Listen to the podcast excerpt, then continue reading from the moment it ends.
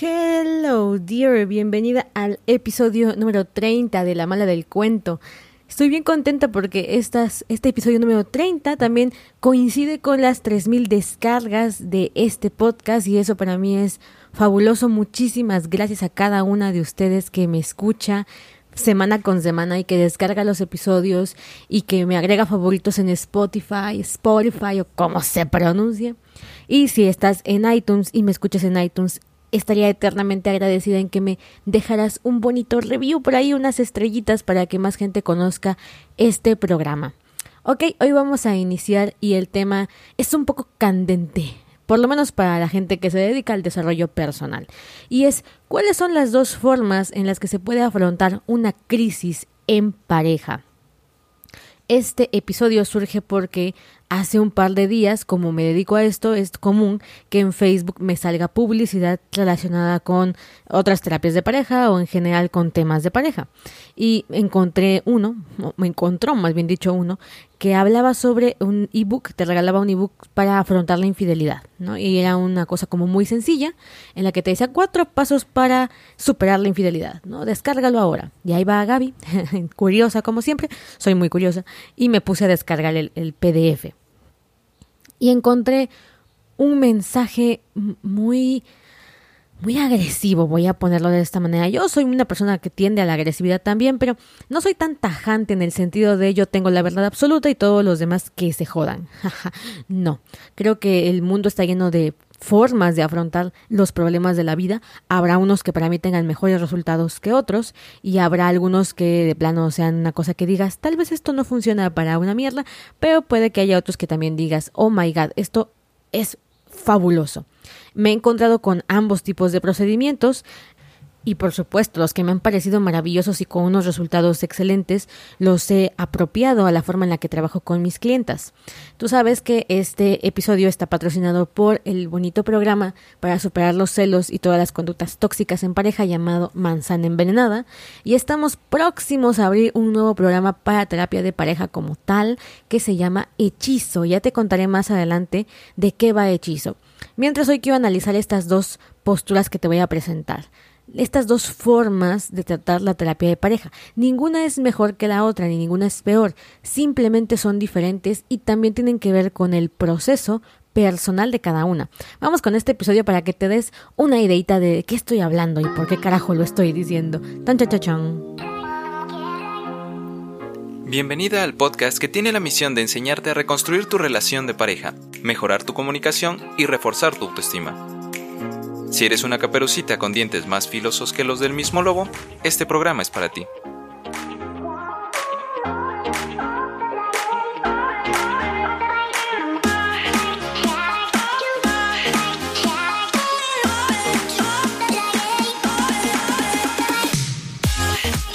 Te digo, me bajé este PDF de esta persona que se dedica a ayudar a gente a superar la infidelidad y él decía como con un mensaje muy agresivo que si tú querías estarte 20 sesiones en terapia para no solucionar ningún problema, allá tú, pero que él tenía el método que en tantos días, que por cierto eran muy pocos días, ibas a estar del otro lado del dolor, más allá de, la, de lo evidente, ibas a haber ganado claridad, confianza, ¿no? Y que si no lo comprabas o no te funcionaba era porque tú no querías que te funcionara.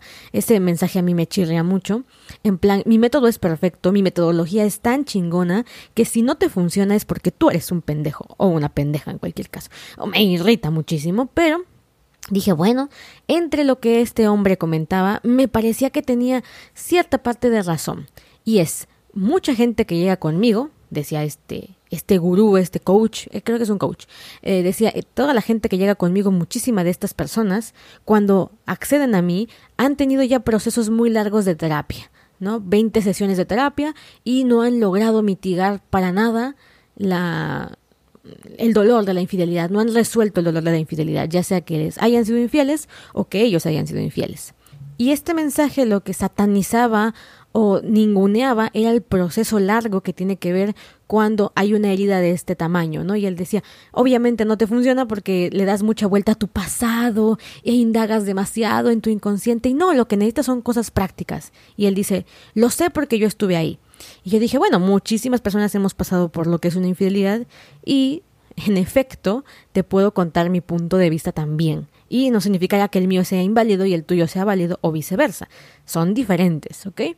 Lo que sí me da un poquito de rabia que la gente desprestigie tanto un trabajo en el que la gente, por ejemplo, los psicólogos trabajaron años desarrollando metodologías, los alumnos aprendieron esas metodologías y lo ponen en práctica con sus pacientes y de repente llega alguien y tajantemente dice eso no sirve, basura, yo tengo el líquido dorado, la piedra filosofal. yo desconfiaría de ese tipo de personas. Pero bueno, aquí te van estas dos formas de afrontar una crisis en pareja, llámalo infidelidad, llámalo peleas constantes, problemas con los hijos, hay algo que se está rompiendo ahí, falta de amor, costumbre, etc, etc. Hay dos formas de tratarlo. La primera es apagar el fuego, que es lo que yo entiendo que este coach gurú hace. Apagar el fuego es tengo un dolor impresionante por la traición, por todo lo que está conllevando este proceso doloroso. Necesito, requiero, deseo que alguien me ayude a mitigar el dolor son los primeros auxilios y son fundamentales para que una pareja pueda continuar después de una crisis muy fuerte, principalmente cuando hay detonantes muy claros. Por ejemplo, el rollo de la infidelidad es un detonante súper poderoso para que una pareja entre en crisis, pero hay otros varios, ¿no? Entonces, sí es fundamental. Yo me acuerdo que cuando estuve en ese momento, si alguien me hubiese dicho, no, pues va a ser un proceso largo y profundo, yo le hubiera mandado a volar porque lo que quería es saber, ¿continúo o no continúo con esta relación? ¿Tenemos futuro? Esto, ¿de qué manera podemos aprender de esto si es que hay un aprendizaje? Y lo que requiero es ya, ayuda inmediata.